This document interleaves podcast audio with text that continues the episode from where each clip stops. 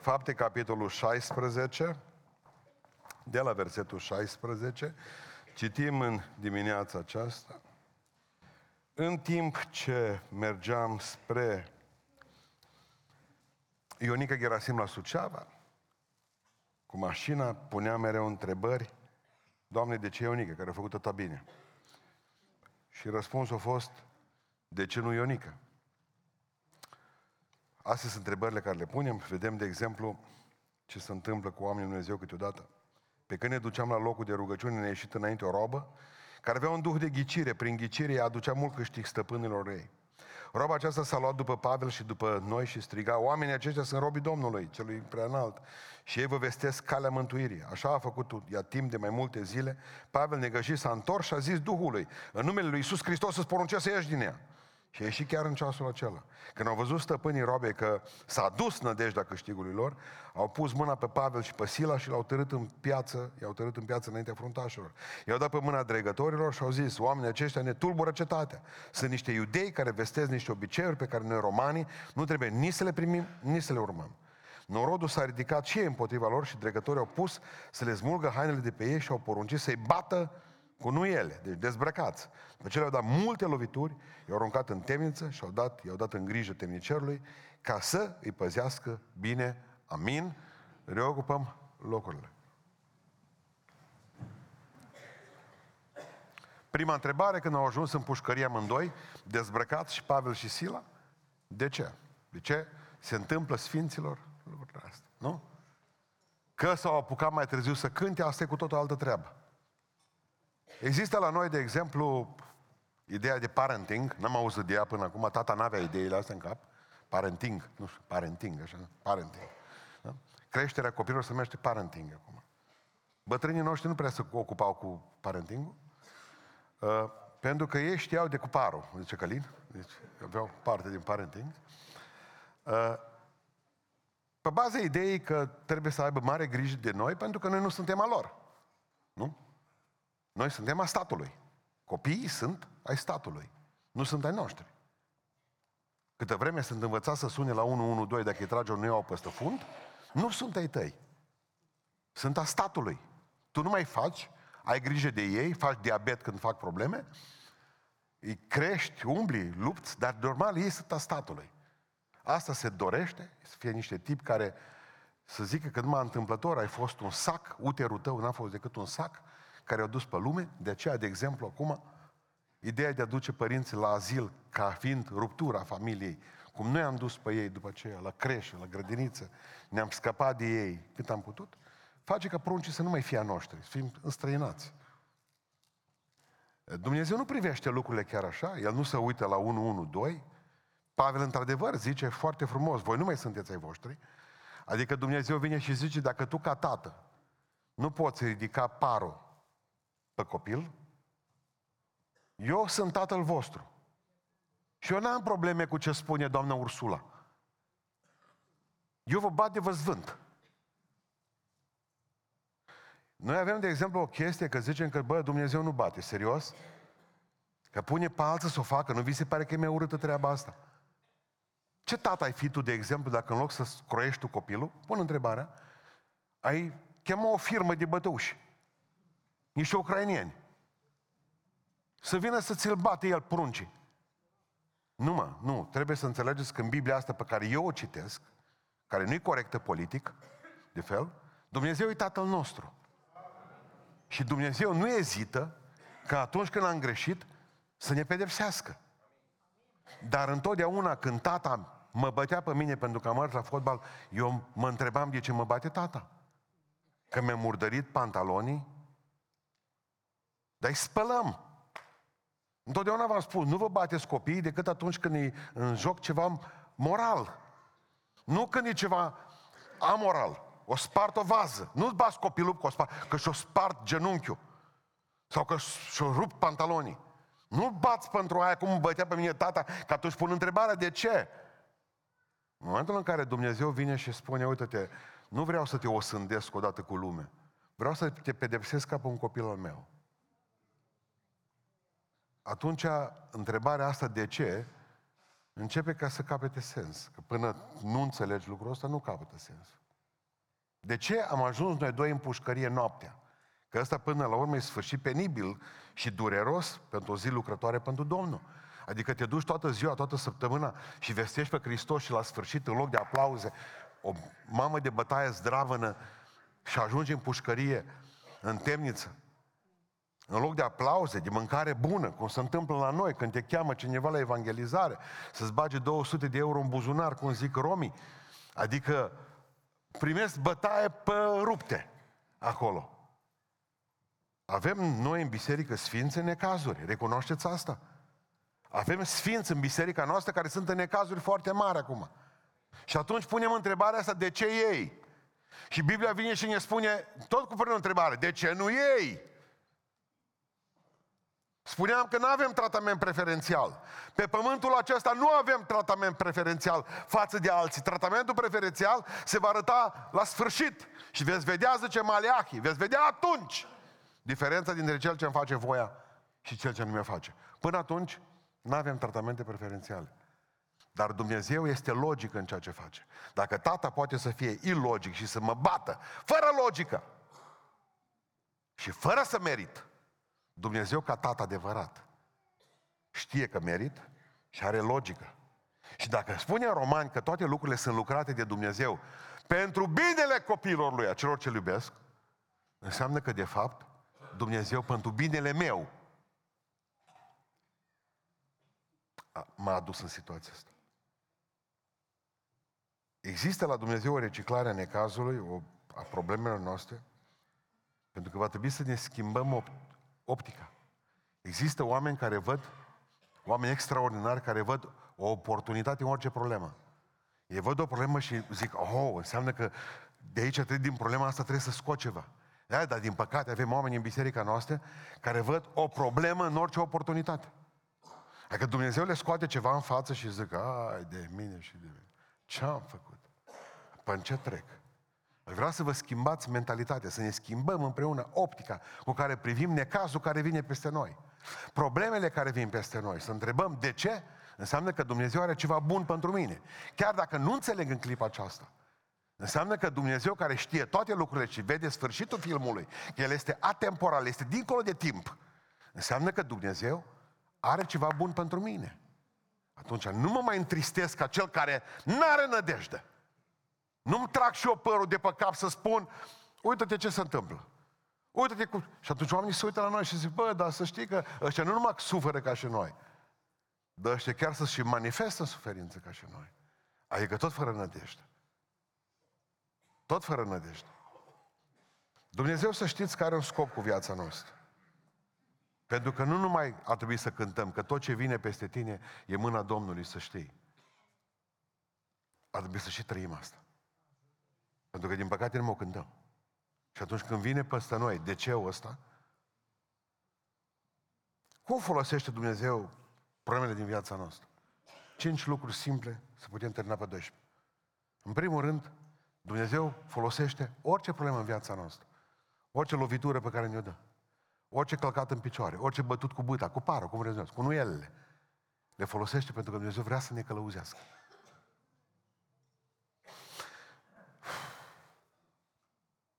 De ce? Dacă Dumnezeu le-ar fi spus într-un fel sau într-altul, uite, știți, există o familie pe care eu, în mod special, vreau să o mântuiesc. Îi o femeie, un bărbat, niște oameni din casa lor, slugi, probabil, care se află într-o temniță, el e temnicer. Dacă Dumnezeu le-ar fi spus asta la început, n-ați vrea să intrați puțin în pușcărie, pentru că eu vreau să vestiți cuvântul la șeful pușcăriei. Doamne, mă, mă duc în temniță, nu cred că s-ar fi vrut să se ducă. Dar Dumnezeu voia să-i bage neapărat pe strunga aia. Voia să-i ducă pentru că îl iubea pe temnicer. Pentru că iubea pe soția temnicerului Dumnezeu și pentru că iubea oamenii temnicerului care erau acolo. Și zis, cine le poate vesti Evanghelia decât ăștia doi? Atunci, ca să poată să vestească Evanghelia la temnicer, trebuia să-i bage în pușcărie. Și atunci observați cum îi duce Dumnezeu. În primul rând o vede pe aia acolo care, până la urmă, gândiți-vă că le-a făcut totuși reclamă. Aceștia sunt oamenii lui Dumnezeu, zicea dracu. Că și dracu ne poate face reclamă câteodată când știe că are un bine mai mare pentru el sau un rău mai mare pentru noi de făcut. Zice, ce sunt oamenii lui Dumnezeu, dar dracu zice lucrul ăsta. Noi l-am fi pus proroc la noi în biserică pe fata aceea. Pentru că era lucrare cu da și amin. Deci era lucrare cu da și amin. Nu? Sunt oamenii lui Dumnezeu, erau oamenii lui Dumnezeu. Da, dar era satana acolo băgat. Întotdeauna când vorbește de satana sună un telefon. Adică eu, nu, vorbesc serios. Fiți atenți, vă rog frumos, în biserică la noi. Întotdeauna când vorbesc de drac sau de satana sună un telefon. Uitați. Da, eu vă spun acum, du-te, te rog frumos, confiscă No, bun. Uh, stăm, stăm și uh, privim lucrurile, privim lucrurile în felul, în felul acesta. Adică Dumnezeu vrea să ne călăuzească într-un loc. M-am ajuns în spital. Ți-ai pus întrebarea aceasta, tu ca fiu de Dumnezeu, ce-o trebuie să cauți în spitalul respectiv? Păi te-au așezat într-un salon cu unul, pe care Dumnezeu îl iubea. Mă. Și atunci întrebarea asta, dacă tu timp de patru zile cât ai stat în salon cu ăla pe care Dumnezeu îl iubea și voia ca tu să-i spui Evanghelia, tu nu i-ai vorbit despre el, spune pentru ce ai suferit după ce ai ieșit din spital. Pentru nimic. Ai suferit degeaba. Dumnezeu ți-a dat o suferință în trup, gândește-te cum lucrează Dumnezeu, ca să ajungi în spital, sau nu ți-ai ieșit niște analize bine, ca să vestești Evanghelia unui tip pe care tu nu i-ai vestit Evanghelia și ai suferit degeaba. Dacă tu îi vestești Evanghelia, tu ai pui o întrebare, de ce am suferit, Dumnezeu nu se răspunde poate acum și când vei ajunge sus în cer, îți va spune Dumnezeu, uite, ții minte că ai fost în spital în, în 2023? Da, în februarie. Nu zice Dumnezeu, eu te-am trimis acolo, pentru că aveam un băiat foarte bun acolo pe care voiam să-l mântuiesc, tu ai vestit Evanghelia și omul ăla s-a pocăit în 2024. Și lucrurile capătă sens. Adică frâu și zăbala spun, spune Biblia, sunt dureroase. Dar ele ghidează calul. Niciun cal nu vrea să pui frâu pe el, niciun cal nu vrea să pui zăbala pe el. Dar fără frâu și fără zăbală. Nu-l miști, stânga și îl doare, dreapta și îl doare. De obicei, călăuzirile sunt dureroase, toate sunt dureroase. Că Dumnezeu când vrea ca să te miște dintr-un loc, aprinde scaunul de sub tine. Că tu stai liniștit în fotoliu. Nu te miști. Mă, zice Domnul, du-te, nu mă duc. Du-te, zice Domnul, nu mă duc. Nu lasă că te duci tu. Și în toată simți că e cald. Adică spune în Proverbe, în capitolul 20, versetul 30 și 30. Duceți-vă, te rog frumos acum, rezolvă. Uh, bagă-l într-o... Bagă-l așa, în găleata cu apă. Acolo, dur. În Proverbe 20 cu 30 spune că mijloacele de vindecare pentru cel rău, adică pentru cel rău, pentru mine, nu scrie de diavol acolo. Dacă eu sunt rău, mijloacele de vindecare sunt bătăile și vânătăile până la rană. Citesc în una dintre traducerile din limba engleză, spune așa, uneori trebuie să trecem printr-o situație dureroasă ca să ne determine să ne schimbăm. Voi, voi pricepeți cum e versetul ăsta? Adică trebuie să treci printr-o situație dureroasă ca să te schimbi. Că tu câtă vreme Dumnezeu te-a aranjat, te-a avut grijă de tine și te-a binecuvântat, nu te-ai schimbat. Atunci Dumnezeu vrei să te schimbi? Da. Hai să te schimbi eu. Așa te schimb. Așa te schimb. Saul pe drumul Damascului era mare și tare. Dumnezeu a vrut ca să-l ghideze într-un loc și l-a ghidat cum? Orb. I-a plăcut în zilele în care nu mai văzut. Nu i-a plăcut. Rămas cu boala asta. Nu i-a plăcut, dar a fost ghidat de Dumnezeu, zice, te duci unde vreau eu. Pe Anania l-a ghidat Dumnezeu la Saul văzând. Pentru că Anania o du-te repede la Saul și rogă-te pentru că dacă nu te orbesc și pe tine. Cam asta ar fi fost dialogul. No bine, până nu-ți orb mă duc. Cu Saul nu a putut. Și zice, era încăpățânat. Dumnezeu vede că ești încăpățânat sau încăpățânat. Și atunci Dumnezeu cu căpățânați de obicei lucrează cu pălbi. Adică, știți ce văd eu în călăuzire? Ce-a zis Iacov când, după ce, după ce o plecat Dumnezeu, zice, cu adevărat Dumnezeu este în locul ăsta? Și eu n-am știut. Când s-o ridicat să plece din Betel, cu adevărat Domnul este Dumnezeu în locul acesta și este în locul acesta și eu n-am știut. Asta vreau să vă spun în dimineața aceasta. Întotdeauna când vedeți această călăuzire a lui Dumnezeu, o să o vedeți că de fapt Dumnezeu lucrează cu noi dureros. Să-L vedeți pe El în toate. Mă, mi s-a întâmplat ceva, am o problemă, un necaz, o frământare. Înseamnă că Dumnezeu vrea ca să mă călăuzească. De ce oare întotdeauna când vorbim despre Dumnezeu suntem creștini și noi ne așteptăm ca Dumnezeu să ne vorbească nouă?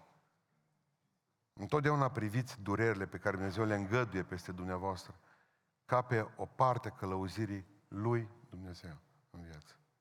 Înseamnă că Dumnezeu vrea să mă ducă unde vrea El. Așa am privit.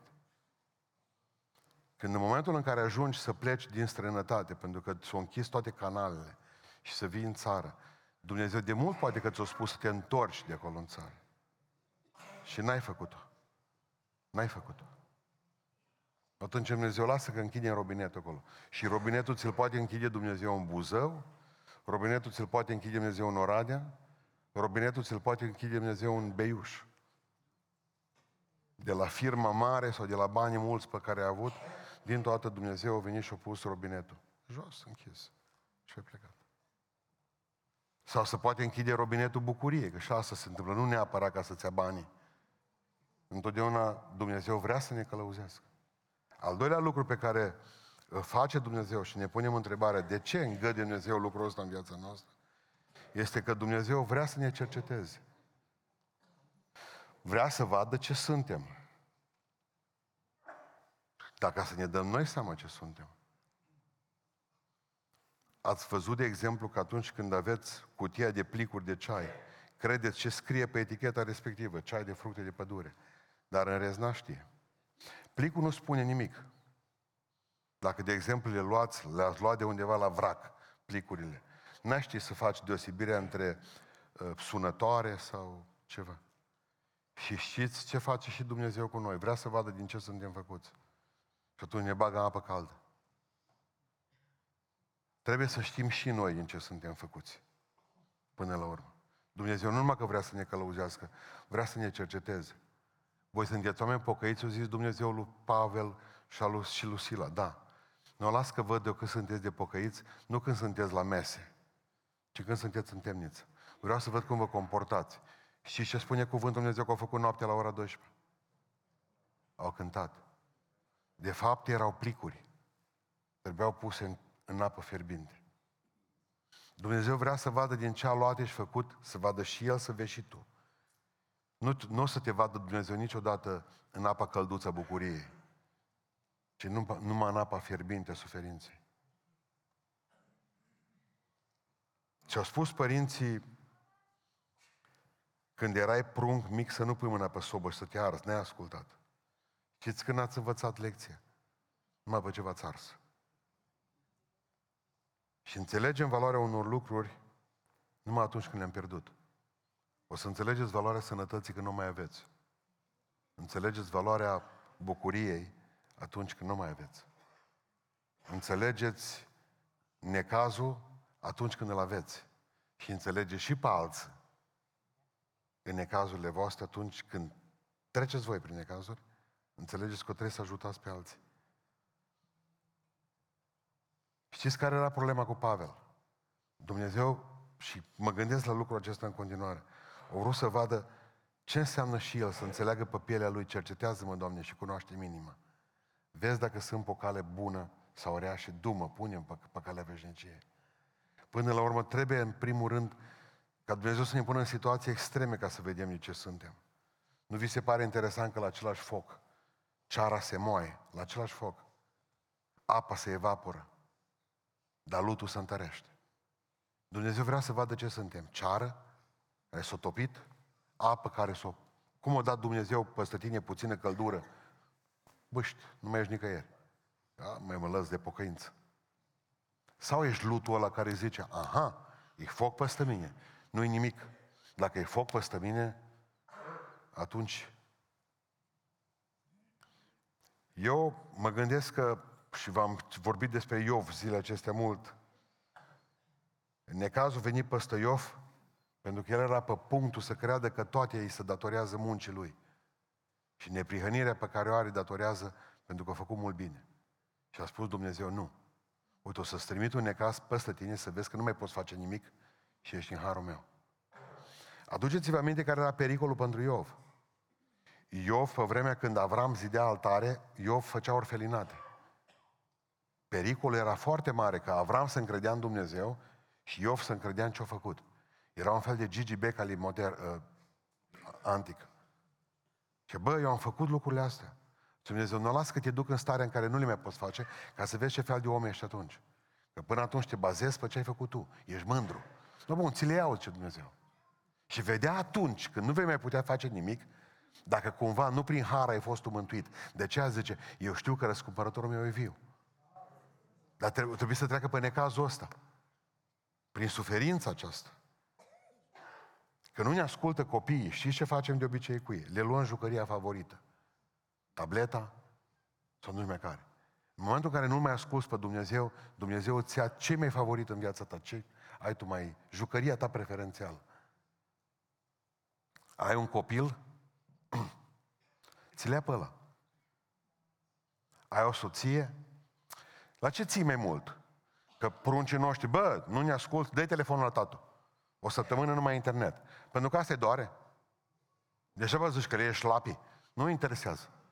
N-au nevoie de ei. În momentul în care Dumnezeu vede că ții la ceva mai mult decât El și vrea să te corecteze, vrea să te cerceteze, vrea să vadă din ce material ești făcut, e mai ții la El. Nu, cum sunt, Domne, țin la tine. Nu, foarte bine. Ții mai mult la mine decât la jucăria preferată? Nu. Știu. nu, hai să te încerc. Și ne trezim dintr-o dată de ce s-a întâmplat în cazul ăsta. Ai ținut la sănătate, erai pe bandă, mâncai, fitness, nu știu mai ce. Erai fit, ți-o luat-o. A venit la mine o familie de oameni extraordinari, femeia, slabă, diabet. Băiatul, tânăr, băiat frumos, diabet. Zic, de la ce vârstă ai diabetul? De la 14 ani. Nu te fi gândit niciodată că oamenii sunt pe insulină. Adică Dumnezeu vine și spune, ă, ce ai mai valoros în viața ta? Au văzut lucrul ăsta, nu, nu nimic. În momentul în care ai greșit, și am oferat un lucru. Țineți minte, mă, pe, nou, pe mine m-au pus, avea obicei învățătorii pe vremuri, mai țineți minte statul pe coș de nucă. Care, care dintre voi a stat pe porumb în genunchi pus de părinți sau de coș de nucă? Ridicați mâna sus, hai că nicio rușine noi. No, uitați, parenting. Uitați aici. Metode, învățătoarele, uitați-vă, profesorii. Uitați-vă cum îngenuncheam noi. Deci nu numai că ne pune Dumnezeu, nu numai că ne pune Dumnezeu jos. Vă rugați? Da. Și rugăciunea e grea în sine. Ea este rugăciunea, nu e un lucru ușor, rugăciunea. Dar gândiți-vă să zică Dumnezeu, nu lasă că explic eu cum să te rogi mai greu și mai pune și niște coși de nucă spartă. Sparte. Să vezi ce bine este. Și porumb sub genunchi. Îngenunchează. Stai acolo. Câtă vreme eu nu câtă vreme eu nu sunt atent cu asta. Adică ce fel de om sunt în momentul în care Dumnezeu vine peste mine cu necazul lui. Mi-am adus aminte, parcă m-am povestit o dată în biserică despre doi tineri care au paralizat cam în același timp. În uh, Kenneth Ericht, la 24 de ani s-a sinucis, a paralizat la 22 de ani. N-a mai rezistat ideea că va rămâne paralizat toată viața. Doi ani mai târziu s-a sinucis. Jim Gaur, paralizat cam în aceeași perioadă ca și băiatul ăsta care se sinucis, tot la fel de tânăr ca și el, a reușit performanța ca să aibă după patru ani de zile recordul de parașutism la punct fix. Acum el își spală mânc- uh, hainele, își face mâncare, locuiește singur. Nu e dependent de nimeni. Aceeași problemă, două atitudini. Doi paralizați. Unul n-a mai rezistat, s-a omorât. Celălalt a făcut lucruri pe care poate nu le făcea dacă le avea amândouă picioarele. Putea să stea pe ele. Pentru că Dumnezeu vrea nu numai, nu numai ca să ne cerceteze, să vadă cine suntem, ci de multe ori să și ne corecteze, frați și surori. Pavel, ascultați-mă, uitați-vă în ochii mei, Pavel trebuia bătut. Știți de ce? De unde venise Pavel? Dintr-o ceartă cu Barnaba. Dumnezeu nu a uitat lucrul ăsta. Adică să te apuci tu să te cerți cu Barnaba? Pe Barnaba mă te-a făcut omul, mă, Pavele. Că nu te-a cunoscut nimeni și era în pustie. Și ai venit la frață din Ierusalim, cine te-a băgat în față? Barnaba. Cum era numit Barnaba? Fiul mângâierii. Îl folosea Dumnezeu numai să ridice oameni. Și cum l-a privit, și cum l-a privit uh, uh, frații pe Pavel când s-a pocăit, ca pe un securist. Mă, dacă până la urmă ăsta nu, ăsta e sub acoperire, să ne toarne mai tare. Nimeni nu a fost confortabil în, în, în preajma lui Pavel. Că știa ce fel de om a fost, un lup, care venea să scrie frață no, a doua zi în pușcărie cu voi, sau să vă omoare.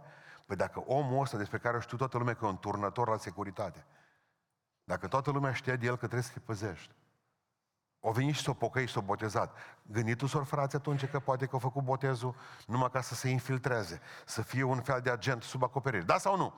Au putut? Nu au avut încredere în el. Și cine s-a pus, mai chezaș pentru el? Barnaba.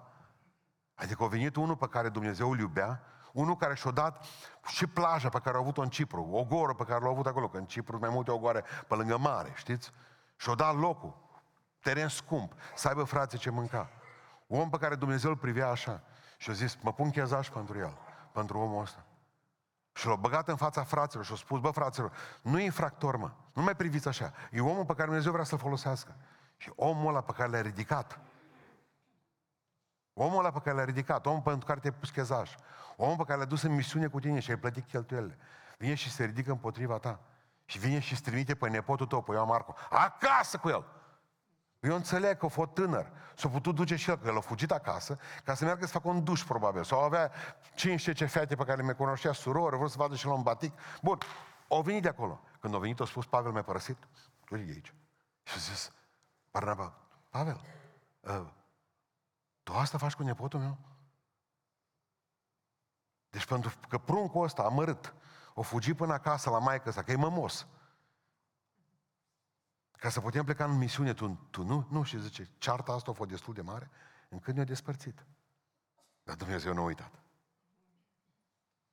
În momentul în care luau câte o nu iau peste spate, probabil că s-au gândit, Dumnezeu e drept. Nu știu din ce cauză am senzația că de era Barnaba în echipă cu Saul.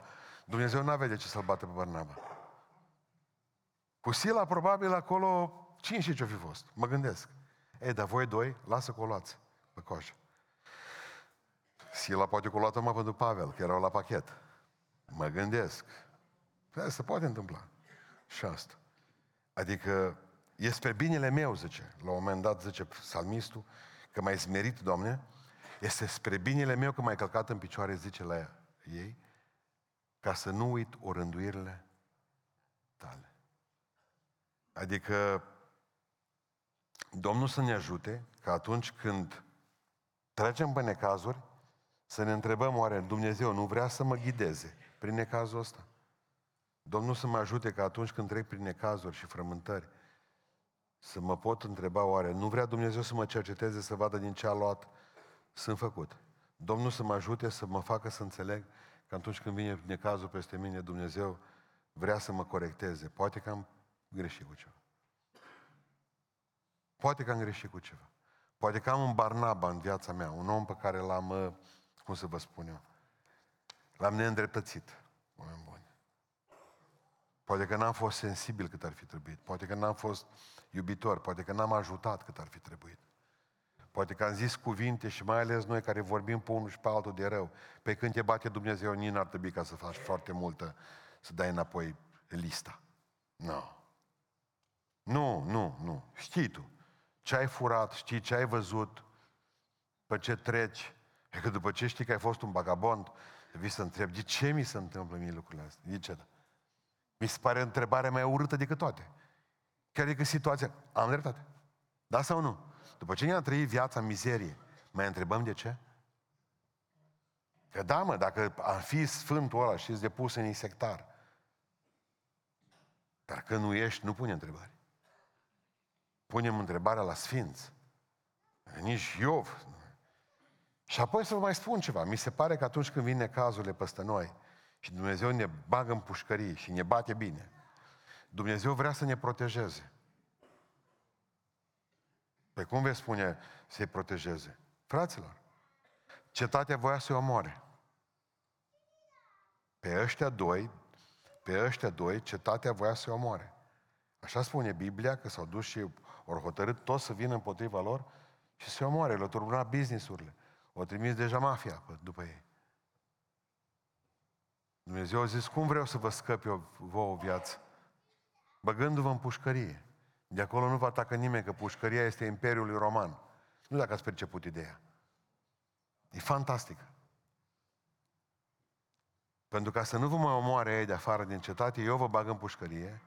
Băgându-vă în pușcărie, nimeni nu are acces acolo. Imperiul Roman, sigil, lacăt. Și tu întrebi de ce ești în temniță? Pentru că Dumnezeu vrea să scape viață. Pentru că până la urmă o problemă, știți ce poate să fie? O binecuvântare deghizată, ascultați-mă. Într-un necaz. Pentru că s-ar putea să te ferească de ceva și mai rău, sau mult mai rău. Știți ce a spus Iosif când frații l-au băgat în groapă la 17 ani și la 30 de ani avea să devină primul ministru, al doilea om pe faraon? Când s-a întâlnit cu fraților, au zis, voi v-ați gândit ca să-mi faceți rău. Dar Domnul a schimbat răul vostru în bine.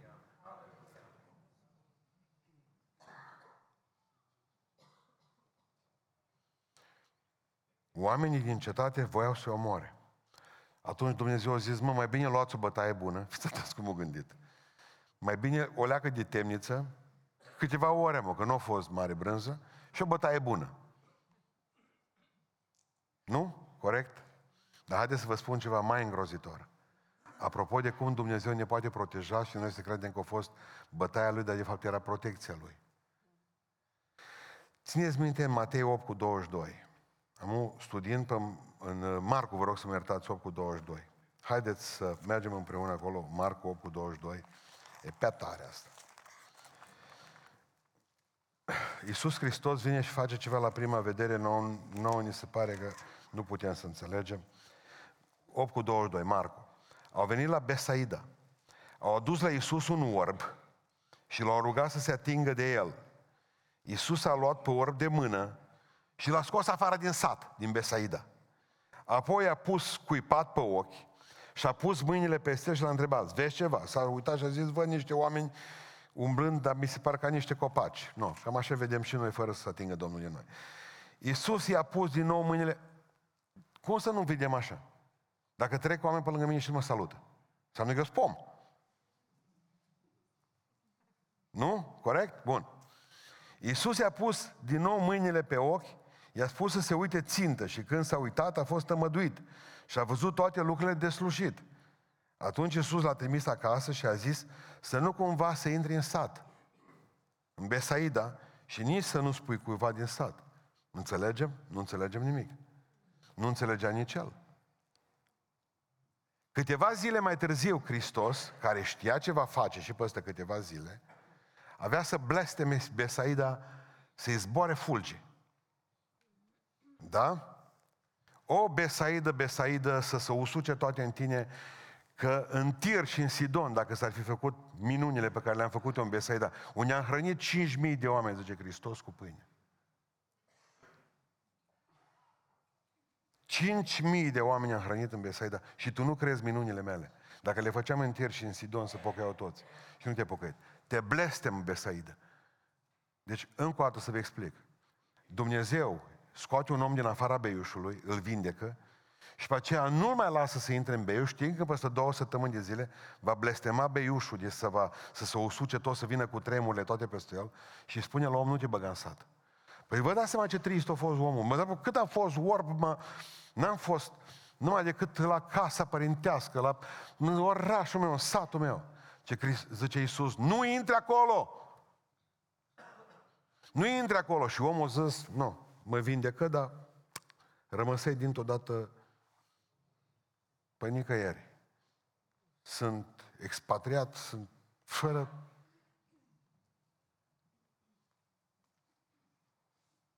Dumnezeu de multe ori te lovește pentru ca să nu primești din altă parte o lovitură mai mare.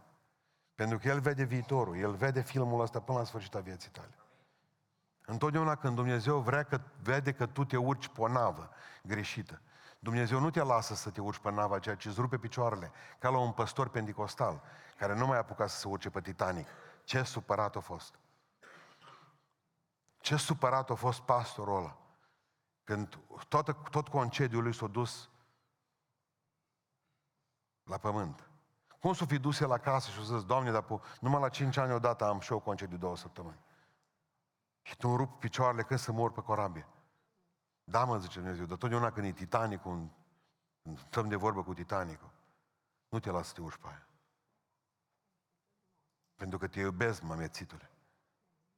De atâtea ori Dumnezeu ne-a frânt puterea în drum, pentru că a văzut că mai departe era prăpastie.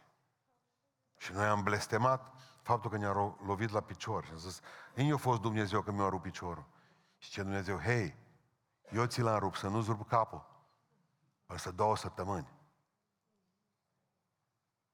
De atâtea ori Dumnezeu ne-a luat ce a iubit pentru că Dumnezeu voia să ne protejeze. Dumnezeu vede blestemul din viața ta, din fața ta. Și Dumnezeu zice, nu te duce acolo, că acolo e blestem.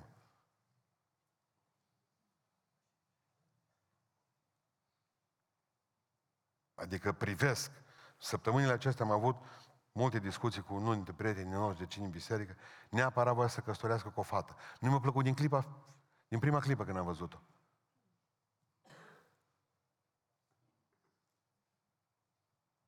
Cum au venit la mine săptămâna trecută să-mi spună dezastru. Ce s-a întâmplat, că părinții, că sucită, că învârtită, că mai nu știu mai ce.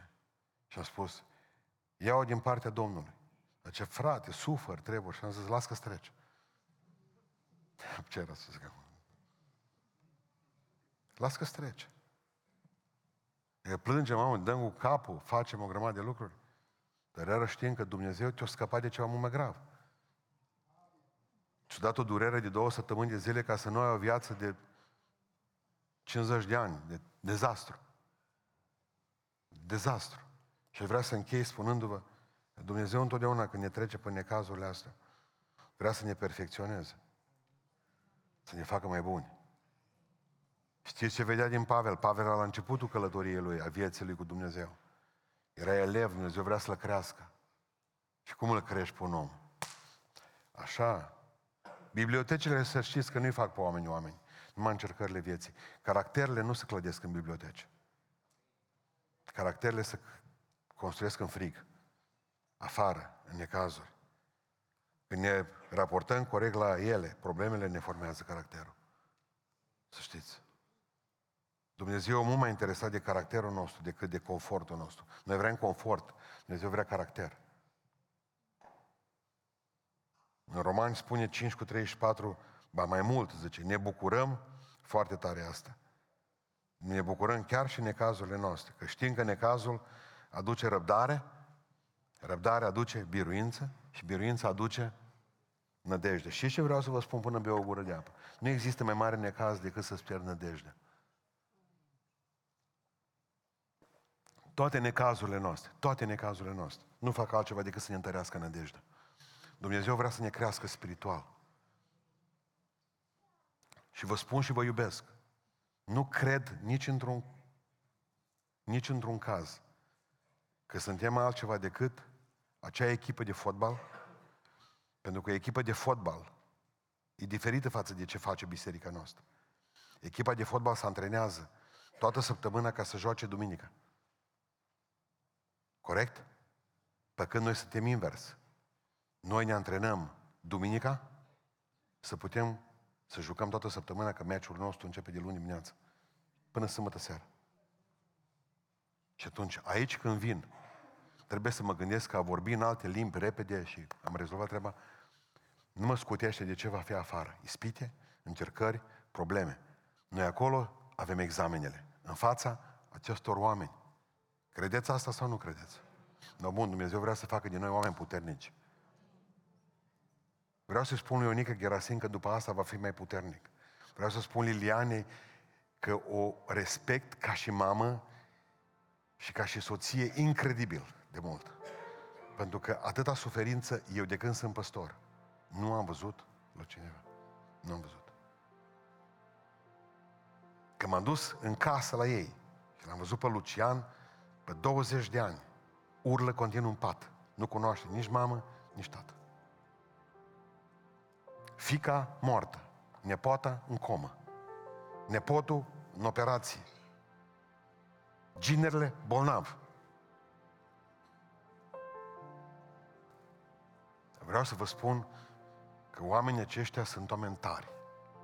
După ce se termină totul, că totul se va termina, voi fi ce, vor fi cei mai tari oameni în România, din punctul de vedere.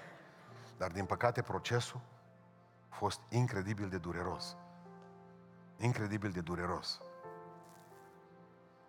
Vreau să vă recomand când vă duceți acasă. Pare rău, dar am vorbit cu Bogdan că anul ăsta neapărat vrem să punem jumate din plasmă în biserică, vreau să vă arăt niște, din când în când, câte, câte o imagine sugestivă. Uh, dacă vă duceți și mergeți în engleză să căutați tablouri reprezentative cu Daniel în groapa cu lei, veți găsi doar doi pictori mai mari care au făcut ceva. Rubens, care este titan, dar nu mi-a plăcut de fel. Felul în care Rubens l-a pictat pe Daniel în groapa cu lei. Rubens, de exemplu, l-a pictat pe Daniel, Daniel are 25 de ani, ceea ce era o prostie. Daniel avea vreo 90 de ani, când, probabil când a fost în groapa cu lei, era bătrân. Ăsta îl face Rubens lei nervoși, că nimeni nu pictează lei ca Rubens. Lei nervoși, toți încordați, bă, în sfârșit. Și pe asta o leacă dezbrăcat, așa cumva frământat, pletos. Deci, epilat mi s-a părut, nu știu. Dar așa am fricoșat. Așa mi s-a părut mie. E bine, cel care m-a șocat la Daniel în groapa cu lei, e Briton, b r i t o n Briton Riviere, Riviere. El a pictat în 1892, 1890, a pictat primul tablou cu Daniel în groapa cu lei. De fapt, a pictat două, dar eu vorbesc de primul la întâi care l-a pictat Daniel în groapa cu lei. Toți lei stau în fața lui, parcă e un cor. Parcă era pe vremuri Vasile David, fața corului noi. Stă liniștit, bătrân și liniștit, slab. Nu se uită la lei, că dacă te uiți, tabloul e pictat din lateral. Nu se uită la lei, se uită în gol. Adică cum ar zice, nici nu văzut. Avea el problemele lui, cu poporul, cu Dumnezeu, cu... nu știu mai ce. Nici nu a văzut lei. Și totuși Briton Rivier, cu privirea aceea fantastică, adică omul e gol, nu te uiți la lei.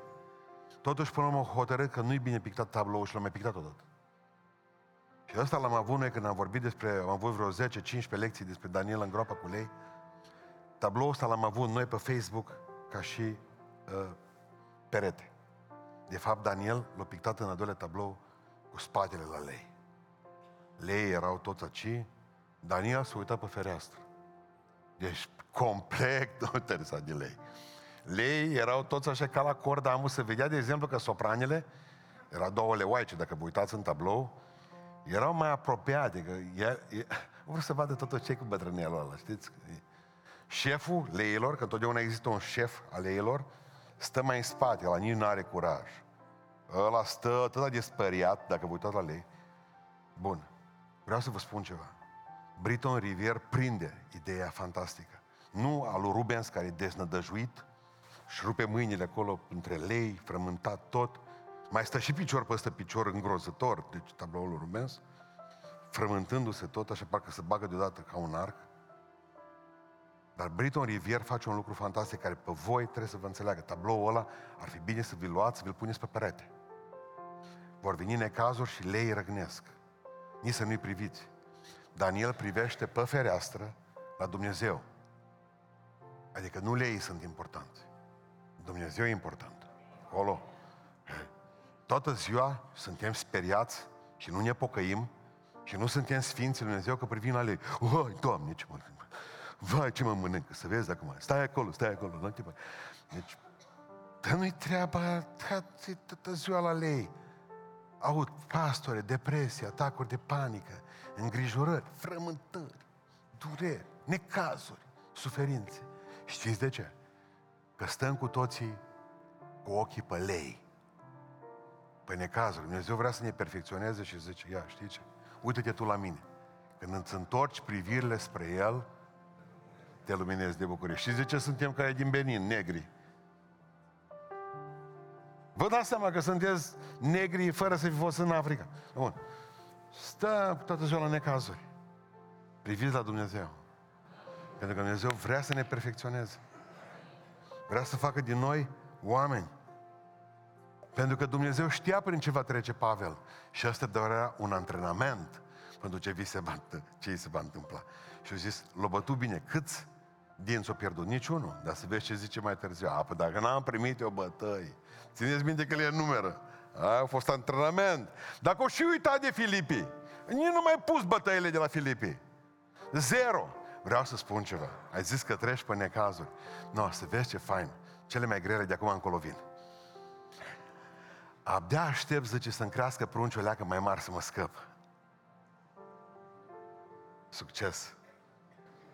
De aici încolo, spun eu că o să ai viață, adrenalină 100%.